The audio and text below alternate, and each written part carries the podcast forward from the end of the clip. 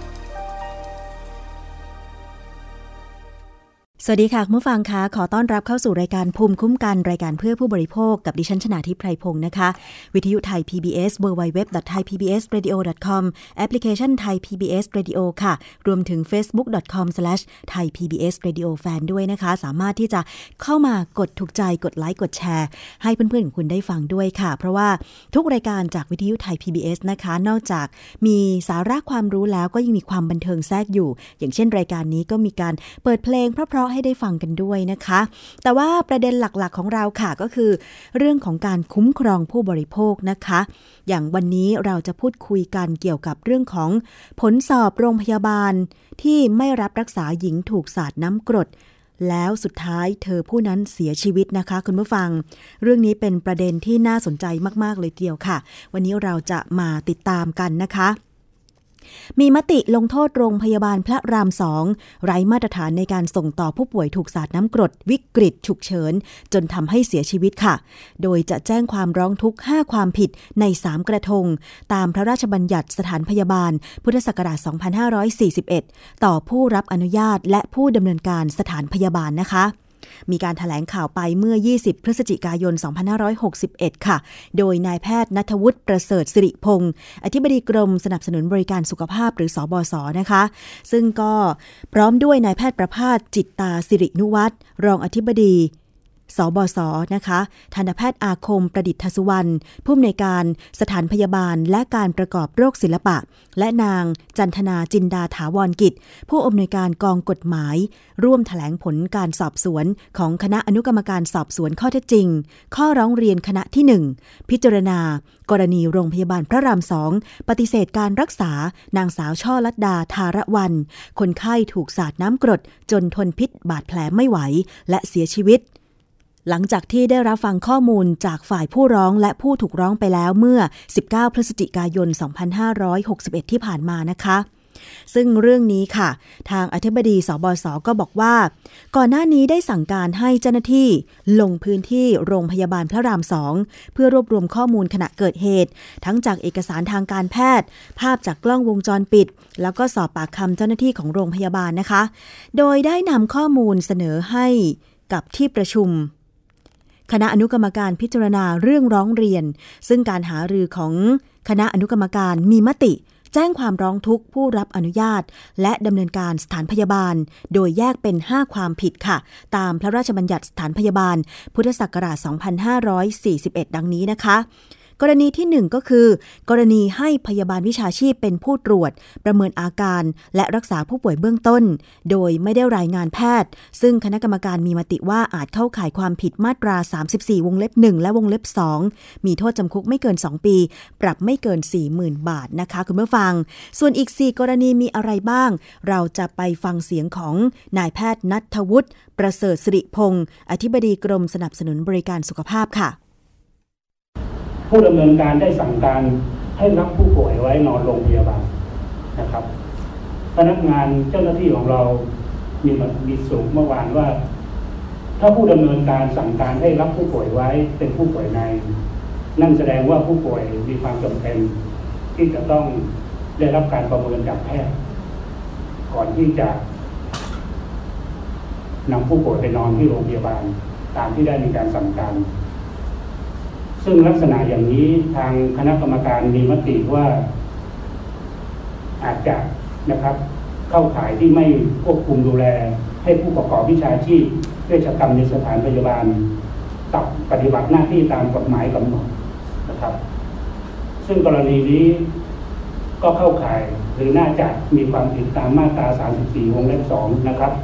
ซึ่งจะมีบทลงโทษจำคุกไม่เกิน 2 ปี และมีอัตราโทษปรับไม่เกิน4 0 0 0 0บาท มติกรรมการในกรณีที่สองให้แจ้งความร้องทุกข์กล่าวโทษ อันนี้เป็นกระทงที่สองแล้วนะครับ ที่มีการแจ้งความร้องทุกข์ไปสู่กระบวนการยุติธรรมนะครับ ซึ่งผู้ที่จะถูกดำเนินคดีก็คือผู้ดำเนินการสถานพยาบาลนะครับ ต้องขอไปว่ากรณีที่หนึ่งก็เช่นกัน ผู้กระทำความผิดก็จะเป็นผู้ดำเนินการสถานพยาบาลนะครับ ในกรณีที่สามครับ เป็นกรณีไม่ได้ให้การช่วยเหลือเยียวยา แก่ผู้ป่วยฉุกเฉิน ตรวจคัดแยกระดับความฉุกเฉินนะครับ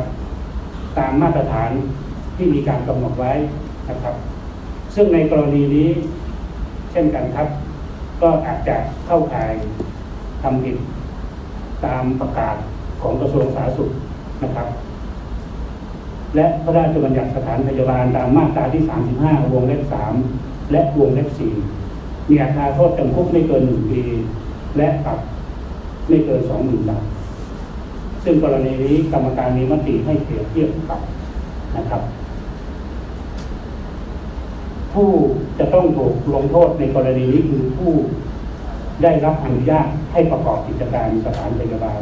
กับผู้ดำเนินการสถานพยาบาลนะครับ ในกรณีที่สี่ครับ ไม่ได้ดูแล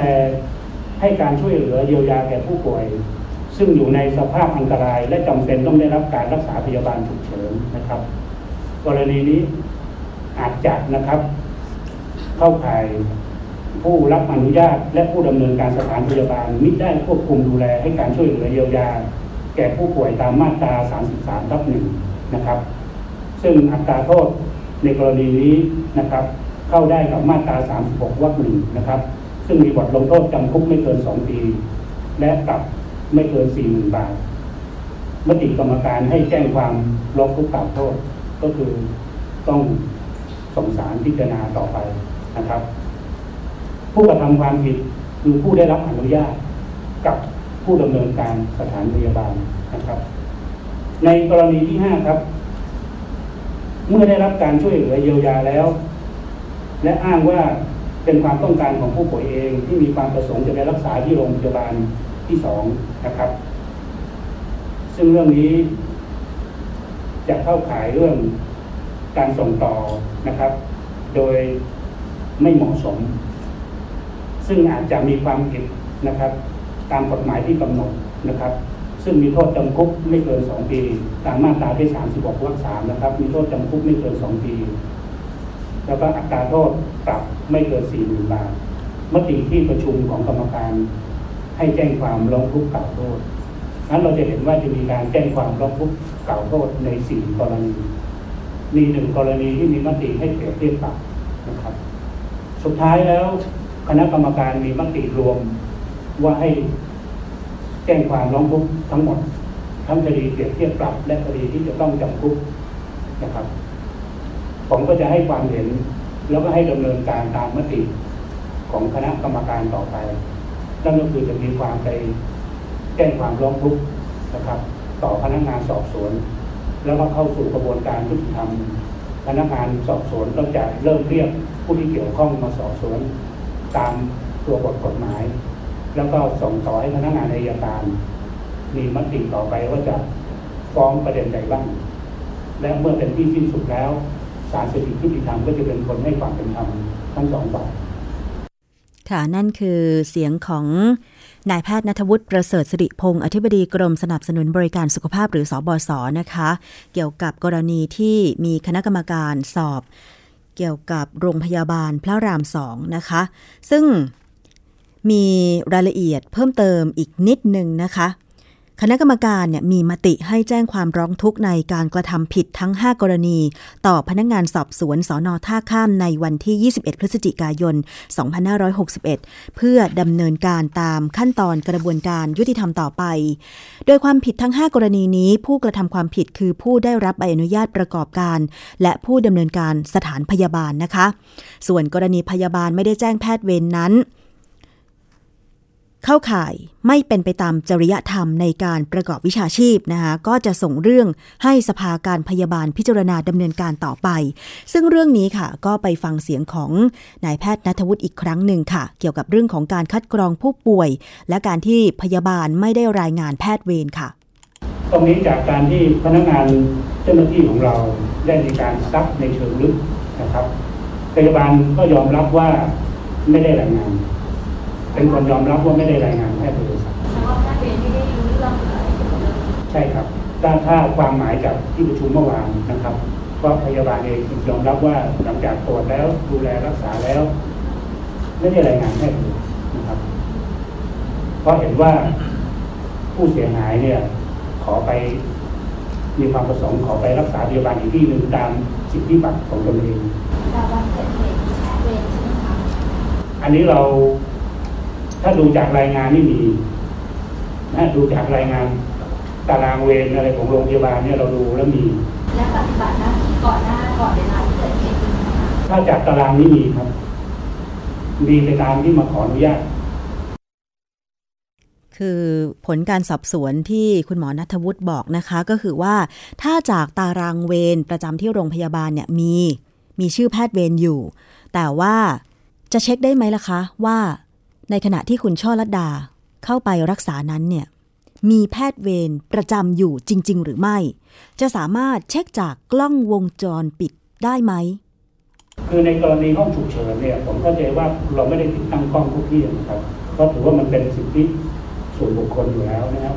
ในห้องฉุกเฉินจะไม่มีการติดตั้งกล้องวงจรปิดกล้องวงจรปิดที่เราได้หรือเราต้องการเนี่ยเราต้องการดูว่าช่วงที่ผู้ป่วยมาเนี่ยมีสภาพอย่างไร แล้วช่วงที่ส่งไปโรงพยาบาลจะมีสภาพอย่างไรเพื่อที่จะดูว่าผู้ป่วยเข้าข่ายฉุกเฉินหรือไม่นะครับสรุปแล้วก็คือไม่สามารถเช็คจากกล้องหรือว่าอะไรได้เลยว่าในขณะนั้นเนี่ยมีแพทย์เวรประจำตัวเป็นๆอยู่ที่โรงพยาบาลหรือไม่ แต่ชื่อแพทย์เวรมีนะคะ อะคุณผู้ฟัง แล้วก็เรื่องของการส่งต่อผู้ป่วยไปยังอีกโรงพยาบาลหนึ่งนะคะ แล้วทำไมจะต้องให้ผู้ป่วยขึ้นแท็กซี่ต่อไปเอง อันนี้ตามมาตรฐานการรักษาการแพทย์ฉุกเฉินเนี่ยเป็นอย่างไร คือวันนี้เนี่ยเราต้องแยกเป็นสองกรณี กรณีของโรงพยาบาลพระรามสองถือว่าเป็นกรณีที่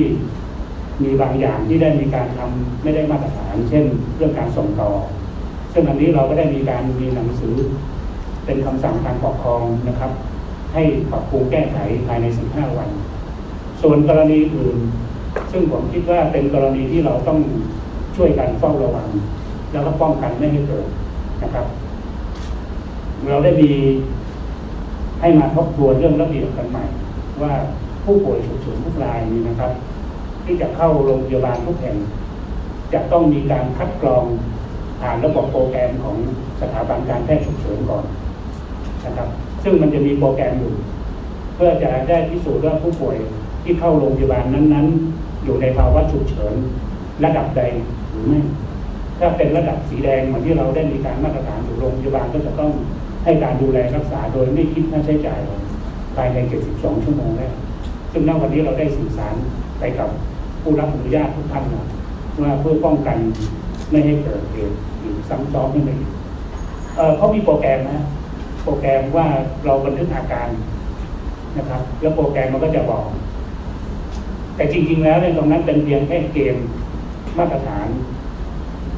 นะครับ เป็นเกณฑ์มาตรฐานเพื่อให้การตัดสินใจของของแพทย์เนี่ย ง่ายขึ้น เราคงต้องต้องยอมรับว่าเวลาจะใช้เงินงบประมาณเนี่ยมันต้อง ต้องมีหลักมีเกณฑ์เพราะฉะนั้นงบประมาณก็ต้องมีหลักมีเกณฑ์ว่าจะต้องมีอาการหกอย่างอะไรเงี้ยนะแล้วก็จะต้องผ่า นระบบโปรแกรมแล้วต้องพิสูจน์แล้วว่าเป็นสีแดงวิกฤตถึงจะเข้าสู่โครงการยูเซฟได้อะไรเงี้ยมันมันจะต้องมีหลักเกณฑ์ว่าเราต้องใช้เงินงบประมาณเราต้องมี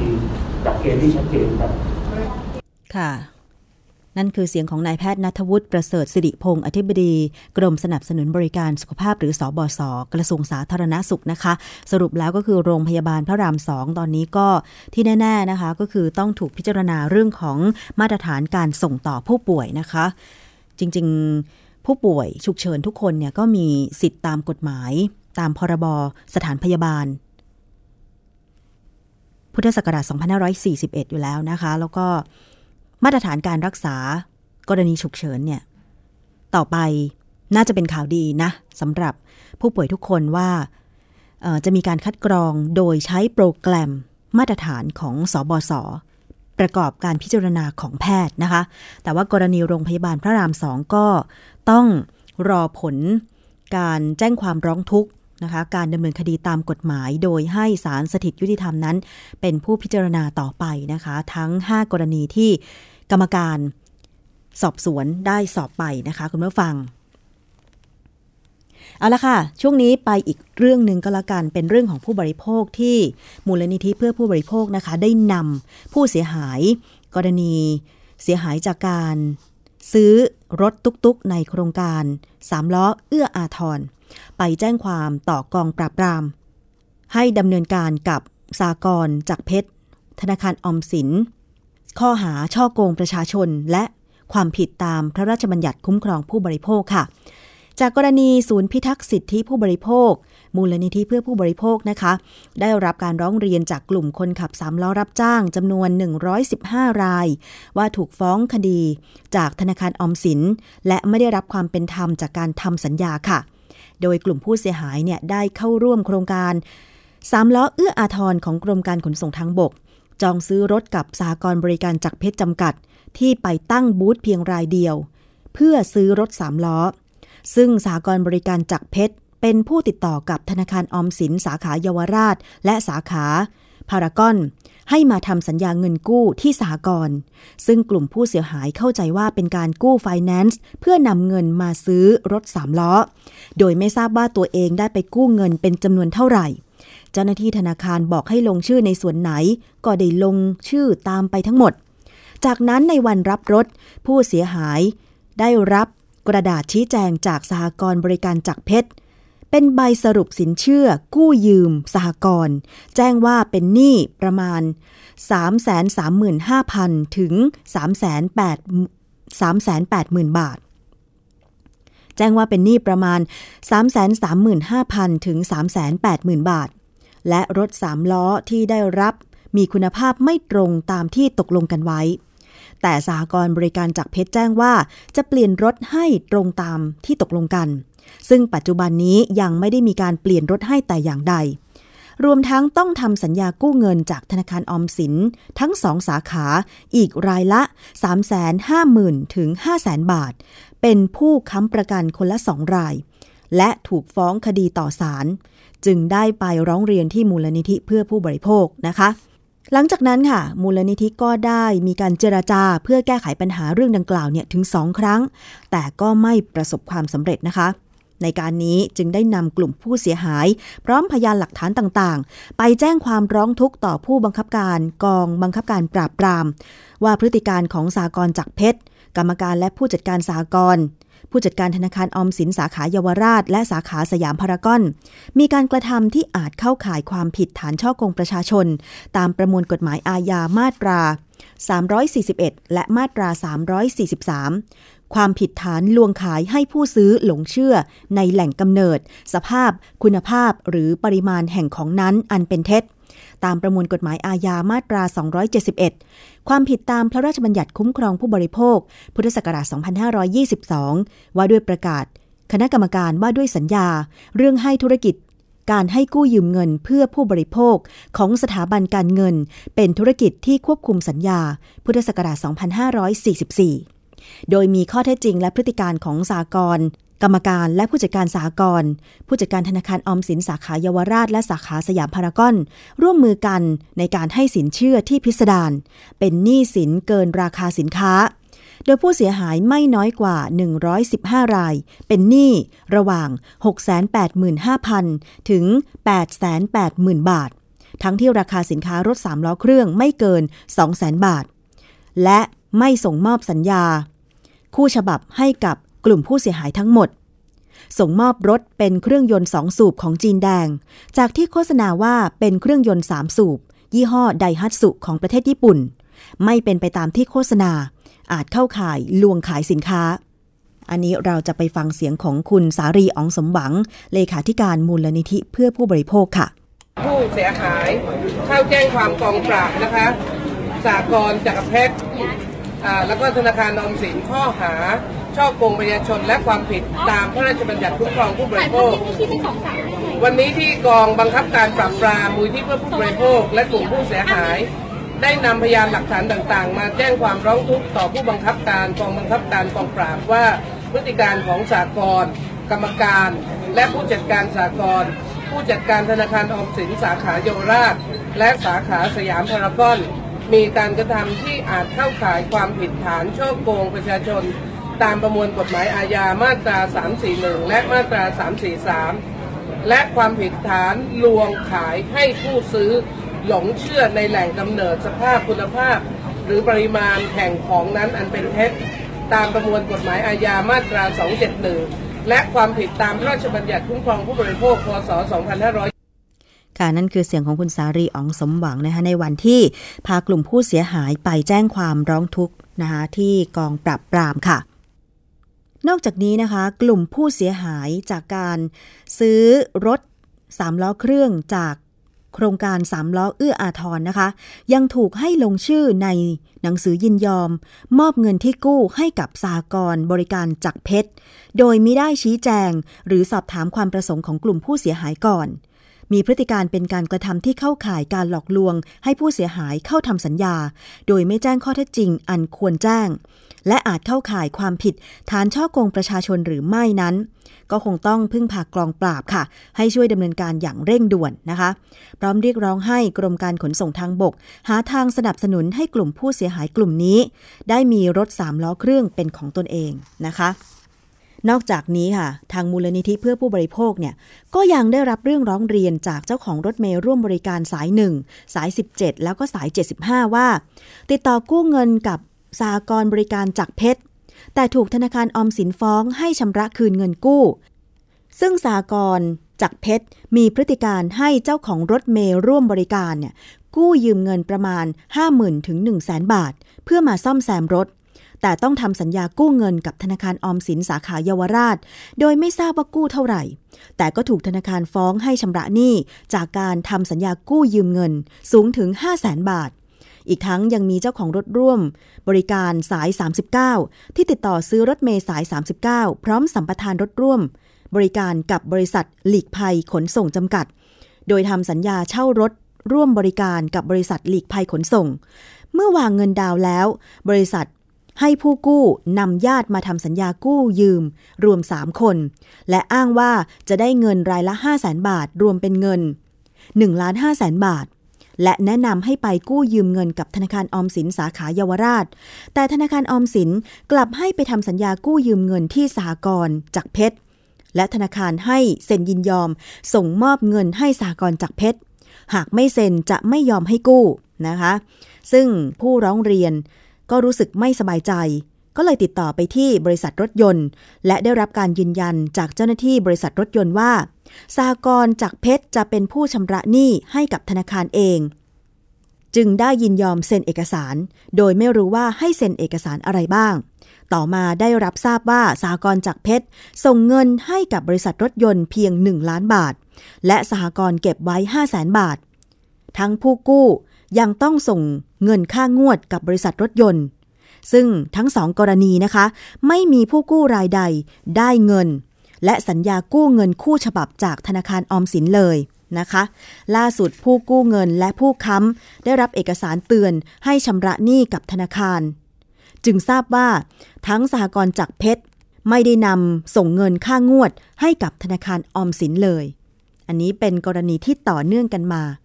จากการร้องเรียนของกลุ่มผู้เสียหาย กู้ยืม เงินเพื่อซื้อ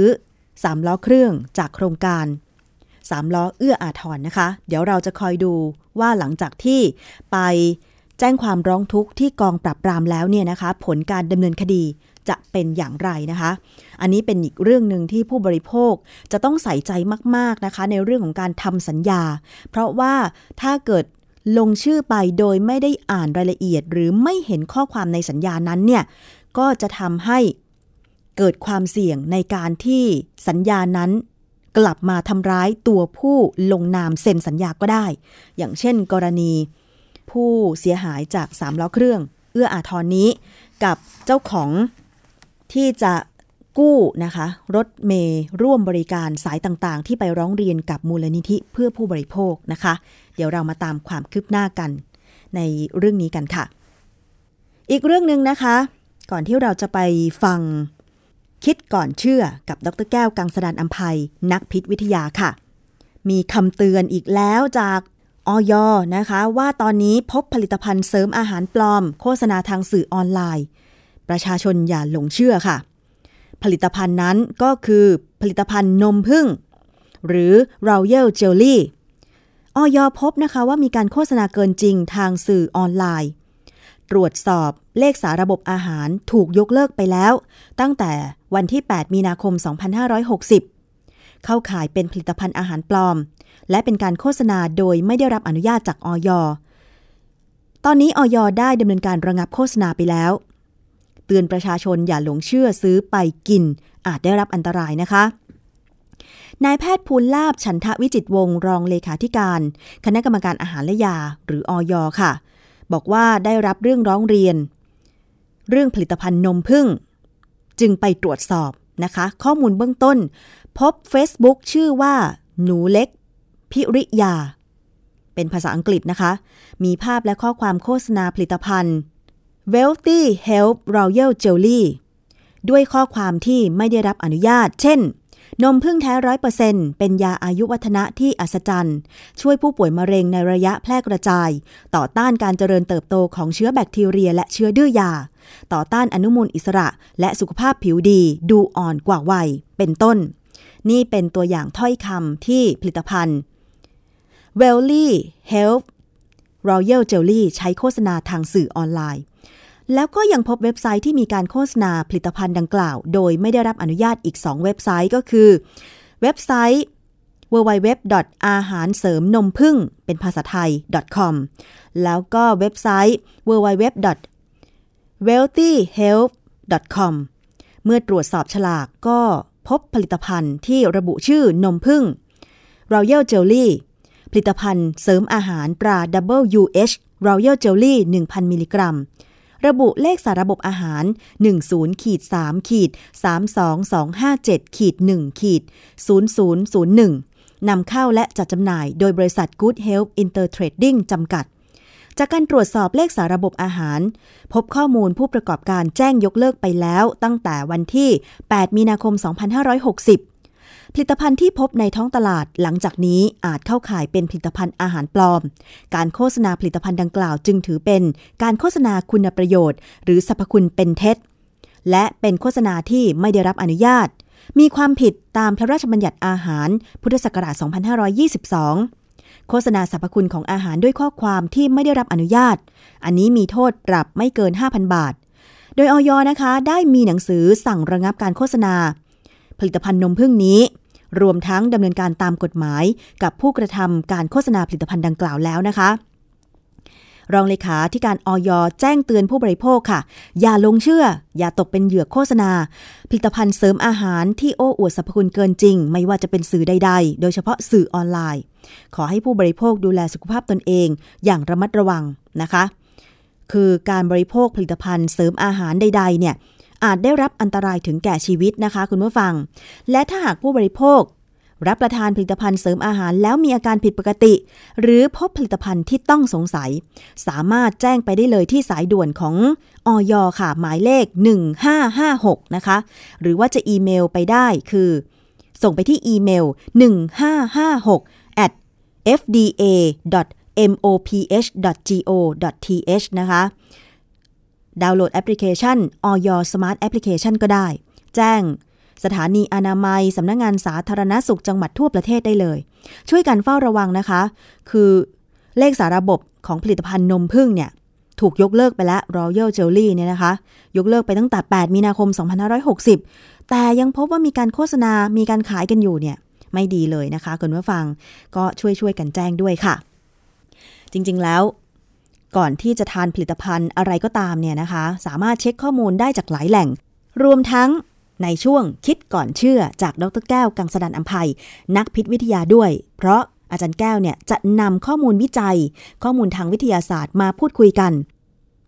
ซึ่งเรื่องของนมพึ่งเนี่ยในช่วงคิดก่อนเชื่อ กับดรแก้วกังสดานอัมภัย นักพิษวิทยาเอง ก็ได้เคยถูกนำเสนอไปแล้ว แต่วันนี้เราจะฟังกันอีกครั้งหนึ่งว่า การโฆษณาผลิตภัณฑ์เสริมอาหารนมพึ่งต่างๆ เนี่ยทำไมออยถึงต้องสั่งระงับ และข้อความที่เขาโฆษณาเหล่านั้นแท้จริงแล้วเมื่อเปรียบเทียบกับคุณสมบัติของนมพึ่งจริง ๆ เนี่ยมันเป็นอย่างไร ไปฟังในช่วงคิดก่อนเชื่อ กับดรแก้วกังสดานอภัยนักพิษวิทยากันเลยค่ะ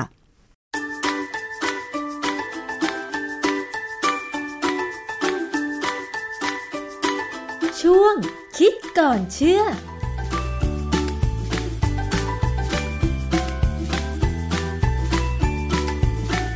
เรื่องของนมพึ่งที่จะพูดในวันนี้มันเป็นเรื่องที่ประหลาดและมหัศจรรย์ เพราะว่านมพึ่งมันเป็นอาหารที่เขาใช้ที่พึ่งมันใช้เลี้ยงลูกมันเพื่อจะให้ลูกไปเป็นนางพญาประเด็นคือว่าคนเอามากินเข้าไปแล้วเนี่ยคนจะเป็นนางพญาพึ่งได้ไหมหรือจะเป็นนางพญาอะไรได้หรือเปล่า เพราะว่าความจริงแล้วนมพึ่งมันเป็นอาหารเสริมที่ประหลาดมากเนื่องจากว่าเป็นอาหารที่มีกรดไขมันชนิดพิเศษที่หาที่ไหนไม่ได้นอกจากในนมพึ่งนะฮะเพราะฉะนั้นวันนี้เราจะคุยเรื่องนมพึ่งเอ่อคำถามที่ว่านมพึ่งเนี่ยรักษาโรคมะเร็งได้หรือไม่เนี่ยมันมันมีอยู่ในอินเทอร์เน็ตนะฮะแต่ความจริงเวลาเราพูดถึงนมพึ่งเนี่ยตอนขึ้นทะเบียนอะไรของกับออยของเราเนี่ยเขาไม่ได้พูดถึงเรื่องนี้เลย เพราะฉะนั้นถ้ามีการเอาไปโฆษณาหรือไปการ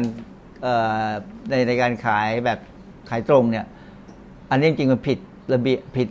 ข้อปฏิบัติที่ออยกำหนดนะฮะนี่รูปอีกรูปหนึ่งที่ผมให้ดูก็คือว่า อันนี้คือนมพึ่งจริง ๆ ที่พึ่งมันกำลังเลี้ยงแล้วมีมีดักแด้อยู่นะฮะเพื่อที่จะให้ดักแด้ที่ไอ้พวกตัวอ่อน พวกเราว่าอะไรที่กินนมพึ่งเนี่ยที่พึ่งงานสร้างเนี่ย พวกนี้จะเป็นนางพญานะแต่ว่าเวลาเราไปเก็บนมพึ่งมาแล้ว เราก็จะมา ผสมนู่นผสมนี่จนกลายเป็นเม็ด ซึ่งมันไม่ค่อยเหมือนจริงนะบางครั้งก็ไปใส่แคปซูลอองค์ประองค์ประกอบของนมผึ้งเนี่ยจะมีน้ำถึง 67%นะร้อยละ67นะร้อยละ67 มีโปรตีนร้อยละ12.5 มีกรดอะมิโนแอซิดนิดหน่อย มีน้ำตาลเชิงเดี่ยวอีกร้อยละ11 มีกรดไขมันร้อยละ5ตอนนี้อันนี้ตัวนี้สำคัญ คือกรดไขมันร้อยละ5เนี่ย ตัวหลักของมันคือ ชื่อตัวหนึ่งชื่อ 10ไฮดรอกซี2 decenoic acid คือกรดไขมันตัวนี้เป็นกรดไขมันที่มีเฉพาะในนมผึ้งเพราะนั้นเวลาเขาจะทดสอบว่านมผึ้งเป็นนมผึ้งจริงหรือนมนมผึ้งปลอมเนี่ยเขาวิเคราะห์ด้วยตัวนี้นะฮะสมัยหนึ่งผมเคยมีข้อมูลคุยกับคนที่วิเคราะห์ข้อมูลเนี่ยเขาบอกว่าโอ้ยตัว standard มันเนี่ยแพงกว่าเพชรอีก คือแพงมาก เพราะนั้นเวลาขึ้นเวลาจะขึ้นทะเบียนจะต้องไปวิเคราะห์ที่กรมวิชาการแพทย์เนี่ยก็จะค่าวิเคราะห์ก็ค่อนข้างแพงนะฮะทีนี้ไอ้ไอ้กรดไขมันตัวเนี้ยมันมีถ้าเราคิดแล้วเนี่ยมันแค่เป็นประมาณร้อยละศูนย์จุดหนึ่งอันนี้เขียนผิดนิดหนึ่งร้อยละศูนย์จุดหนึ่งถึงหนึ่ง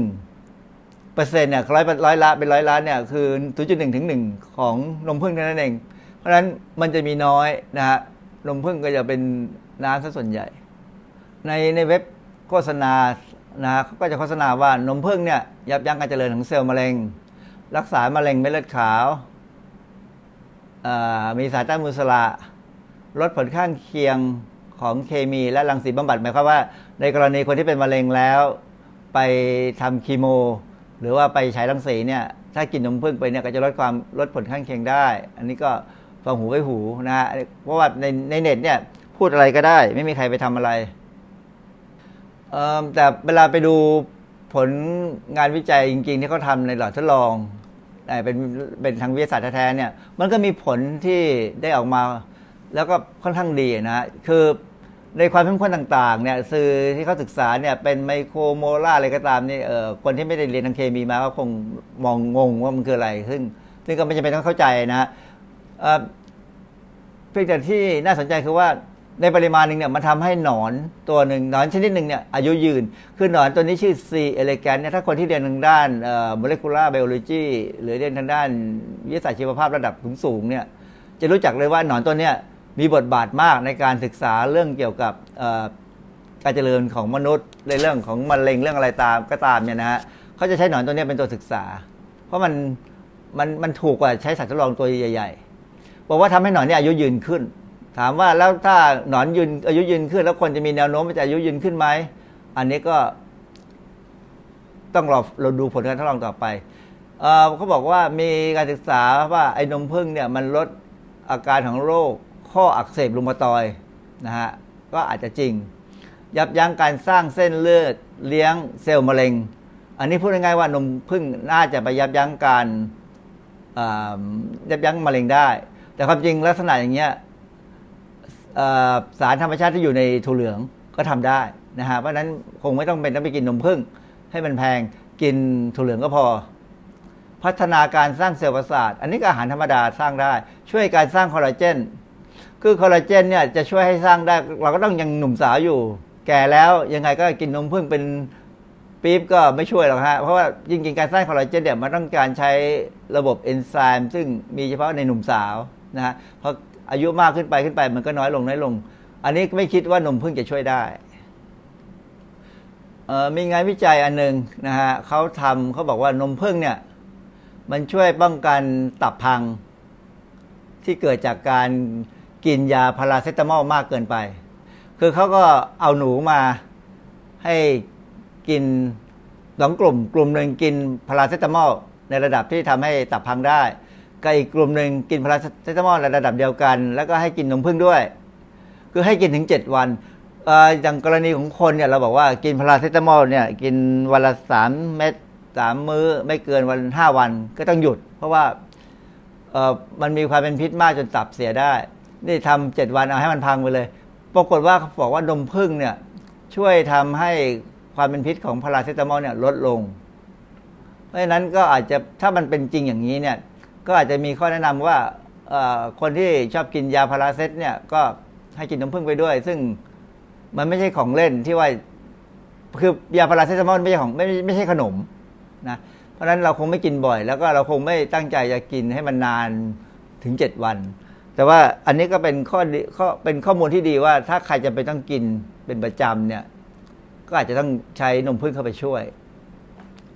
มีบทความอีกบทความหนึ่งเขาเอาสารไอ้กรดไขมันพิเศษที่ decenoic acid เนี่ยนะที่อยู่ในนมผึ้งเนี่ย ไปศึกษาว่ามีผลกับข้ออักเสบไหมปรากฏว่าอันนี้ทำในคน อันนี้แต่บังเอิญเป็นเป็นงานวิจัยของคนจีน ก็เชื่อได้ในระดับหนึ่ง ก็สรุปออกมาว่ามันช่วยมีศักยภาพเหมือนกันที่จะช่วยยับยั้งเกี่ยวกับเรื่องการเสื่อมของข้อ นะฮะเพราะนั้นคือที่ผมบอกว่าฟังต้องฟังหูไว้หูเพราะงานวิจัยของคนจีนบางทีมันก็มีอะไรแปลกๆ อีกงานวิจัยชิ้นหนึ่ง ซึ่งอันนี้เขาเอามาตีพิมพ์ในวารสารที่เป็นเขาเรียกว่า Open Access คือไม่ต้องซื้อเป็นเล่มเข้าไปดูได้ในอินเทอร์เน็ตเลยเออก็ระดับความเชื่อถือก็จะ อีกระดับหนึ่งไม่เหมือนกับวารสารที่ตีพิมพ์เป็นเล่ม โดยสมาคมวิชาการนะฮะแต่ว่าเขาก็ศึกษาเรื่องไอ้กรดไขมันที่อยู่ในนมผึ้งเนี่ยว่ามันไปยับยั้งการสร้างเส้นเลือดไปเลี้ยงไอ้เรื่องเซลล์มะเร็งไหมก็อันนี้การศึกษาปี 2007เขาบอกว่าอันนี้เป็น first report คืองานวิจัยขั้นชิ้นแรกเลยที่บอกว่ากรดไขมันพิเศษในนมผึ้งเนี่ยช่วยยับยั้งได้ ก็จะพยายามจะเอาเรื่องเนี้ยไปอธิบายว่านมผึ้งเนี่ย รักษามะเร็งได้นะครับคราวนี้มีประเด็นหนึ่งที่ผมสนใจเข้าไปดู เพราะว่าอย่างที่เรารู้ว่ามันแพงปรากฏว่าไอ้กรดไขมันที่ขายที่เอาเอาบอกว่าอยู่ในนมผึ้งเนี่ยกรัมหนึ่งราคาวันนั้นที่ผมเข้าไปดูอะมัน 378 เหรียญ378 เหรียญก็ประมาณ 11,800 กว่าบาทนะอันนี้ประมาณวันที่ 29 เดือนมีนาปรากฏว่าทองคำในวันนั้นเนี่ยหกรัม ไม่รวมค่าพรีเมียมเนี่ยเขาขาย 1 กรัมก็ประมาณ 1,312 บาท แต่สังเกตว่า 1 กรัมของนมผึ้งนี่หมื่นหนึ่งหนึ่งกรัมของทองนี่พันสามเพราะนั้นเห็นว่าไอเนี่ยแพงกว่าทองนะมันแพงกว่าทองแล้วมันถ้ามันมีประโยชน์ก็ดี ถ้ามันไม่มีประโยชน์ก็เหมือนจะกินทอง ก็เอามาลองคำนวณหาความเข้มข้นทางเคมีก็บอกว่าหนึ่งกรัมหมื่นกว่าบาทนั่นแหะ เราจะเตรียมสารเคมีที่เป็นนมผึ้งได้ตามวิชาเคมีเนี่ยจะได้สารเคมีที่มีความเข้มข้น 5,370 ไมโครโมลซึ่งตัวเลขพวกนี้เป็นตัวเลขที่คนเคมีทางเคมีนะที่เข้าใจ แต่ความจริงจะให้เห็นว่าแค่เนี้ยมันใช้ได้ไม่นาน เพราะว่าในงานวิจัยที่ผมตามเข้าไปดูเนี่ยใช้ความเข้มข้นค่อนข้างสูง แล้วก็ใช้ปริมาณค่อนข้างสูง ที่จะเข้าไปในเซลล์ที่มีเป็นที่บอกเซลล์มะเร็งหรือก็ตามเนี่ยเพราะฉะนั้น หมื่นกว่าบาทเนี่ยรักษาไม่ได้เท่าไหร่แล้วจริง ๆ แล้วเนี่ยเวลาไปรักษามันจะมีค่าอะไรต่ออะไรเยอะแยะนะเพราะนั้น ไอ้นมพึ่งที่มาขายเราเนี่ย มันมีพวกนี้นิดเดียว เพราะฉะนั้นจริง ๆ แล้วมันคงไม่ได้เหมือนกับที่เขาทำการศึกษาในห้องทดลอง สิ่งที่เป็นปัญหาที่คนกลัวมากที่สุดคือนมผึ้งเนี่ยมีผลข้างเคียงได้ เพราะว่าถ้าคนแพ้เกสรผึ้งแพ้น้ำผึ้งแพ้อะไรก็ตามเนี่ย ไปเจอนมผึ้งเข้า ก็จะมีปัญหาการหอบหืดจนถึงการตายเนื่องจากแพ้อย่างรุนแรง อันนี้เคยมีกรณีในออสเตรเลียเนี่ยมีคนแพ้นมผึ้งแล้วตายเลย เพราะฉะนั้นคนที่จะกินที่กินนมผึ้งเนี่ยก็ต้องถ้าถ้าคิดว่าตัวเองจะกินเนี่ยก็ค่อยๆกินแต่ละน้อยทีละน้อยก่อนสักครั้งสองครั้งแล้วดูซิว่ามีอาการแพ้ไหมคือผื่นคันเพื่อมีอาการหอบหืดแบบรุนแรงไหมนะฮะอีกประการหนึ่งที่ผมค่อนข้างกังวลมาก และเคยพูดให้หลาย ๆ คนฟังมาก่อนแล้วก็คือว่านมผึ้งเนี่ยนี่คือลักษณะนมผึ้ง ที่เขาบอกว่าใช่นะฮะกลิ่นมันออกเปรี้ยวๆแต่เป็นจริงถ้าถ้าถ้าดมดมดมจริง ๆ เนี่ย เราสามารถจะให้ความอธิบายภาพเพราะได้เลยว่า กินมันเหมือนคล้ายๆกับอ้วก เปรี้ยวเหมือนอ้วก และสีแบบเนี้ยมัน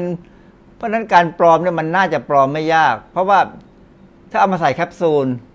ขายในอินเทอร์เน็ตนี่มาจากไรเว็บไซต์เนี่ยปรากฏว่าแคปซูลขาย aloe vera berry ซึ่งไม่ใช่นมผึ้ง ก็คล้าย ๆกับสีเหมือนกับนมผึ้งเนี่ยเพราะนั้นถ้าเราเอาอะไรก็ตามมาใส่ในแคปซูลแล้วบอกว่านี่คือนมผึ้งคนที่ซื้อไปก็จะรู้ได้ไงครับว่านี่คือนมผึ้งจริง ยกเว้นแต่ว่าจะเอาไปตรวจวิเคราะห์ว่ามีกรดไขมันพิเศษที่ผมว่าเมื่อกี้เนี่ยอยู่ ซึ่งเพราะฉะนั้นจริง ๆ นมผึ้งที่ที่ถ้าจะซื้อกินเนี่ยจะเป็นต้องซื้อนมผึ้งที่มีเครื่องหมายออยที่บอกว่า นมผึ้งนี้มาจากที่ไหน แต่เครื่องหมายออยไม่ได้รับประกันคุณภาพนะฮะเครื่องหมายออยปัจจุบันนี้เป็นแค่การบอกว่าจะตามตัวคนที่ขายได้ที่ไหน ถ้ามีปัญหาเกิดขึ้น เพราะฉะนั้นคนที่ซื้อนมผึ้งเนี่ยถามตัวเองที่ว่าที่ตัวได้มาเนี่ยมันคือนมผึ้งจริงหรือไม่ใครรับรองนะแล้วไอ้ผลที่หวังว่าจะได้หรือไม่ได้เนี่ยก็เป็นอีกเรื่องหนึ่ง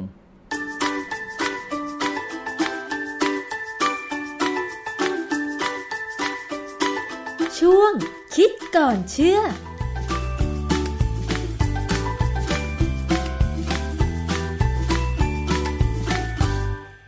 ก็ได้ฟังกันไปแล้วนะคะ เรื่องของนมพึ่ง เพราะฉะนั้นต่อไปนี้ถ้าจะทานผลิตภัณฑ์เสริมอาหารอะไรก็ตาม ก็ต้องระมัดระวังศึกษาข้อมูลกันก่อนนะคะ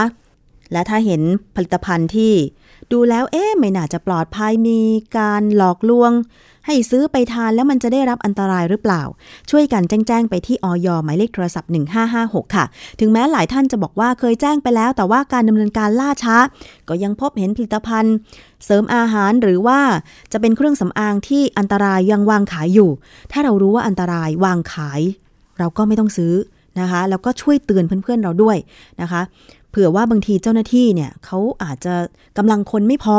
ก็เลยดำเนินการล่าช้าไปนะคะ ยังไงช่วยเป็นหูเป็นตาด้วยค่ะ เพื่อความปลอดภัยของเราทุกคนนะคะ วันนี้ค่ะ ต้องขอบคุณมากเลยสำหรับการติดตามรับฟังนะคะ รายการภูมิคุ้มกันรายการเพื่อผู้บริโภค ไม่ว่าจะเป็นทางเว็บไซต์ ทาง Facebook นะคะ หรือว่าจะเป็นทางแอปพลิเคชันไทย PBS Radio รวมถึงฟังผ่านวิทยุชุมชนที่เชื่อมโยงสัญญาณนะคะ ขอบคุณทุกสถานีเลย สถานีวิทยุชุมชนคนหนองยาไซสุพรรณบุรี FM 107.5เมกะเฮิรตซ์สถานีวิทยุชุมชนปฐมสาคร จังหวัดสมุทรสาคร FM 106.25เมกะเฮิรตซ์สถานีวิทยุชุมชนคนเมืองลี้จังหวัดลำพูน FM 103.75เมกะเฮิรตซ์สถานีวิทยุชุมชนเทศบาลทุ่งหัวช้างจังหวัดลำพูน FM 106.25เมกะเฮิรตซ์สถานีวิทยุชุมชนเมืองนนสัมพันธ์ FM 99.25 และ 90.75เมกะเฮิรตซ์สถานีวิทยุชุมชนคลื่นเพื่อความมั่นคง เครือข่ายกระทรวงกลาโหม จังหวัดตราด FM 91.5เมกะเฮิรตซ์และก็สถานีวิทยุในเครือ R Radio วิทยาลัยอาชีวศึกษาทั่วประเทศที่เชื่อมโยงสัญญาณค่ะ หมดเวลาแล้วนะคะ ดิฉันชนาทิพไพรพงศ์ต้องลาไปก่อน สวัสดีค่ะ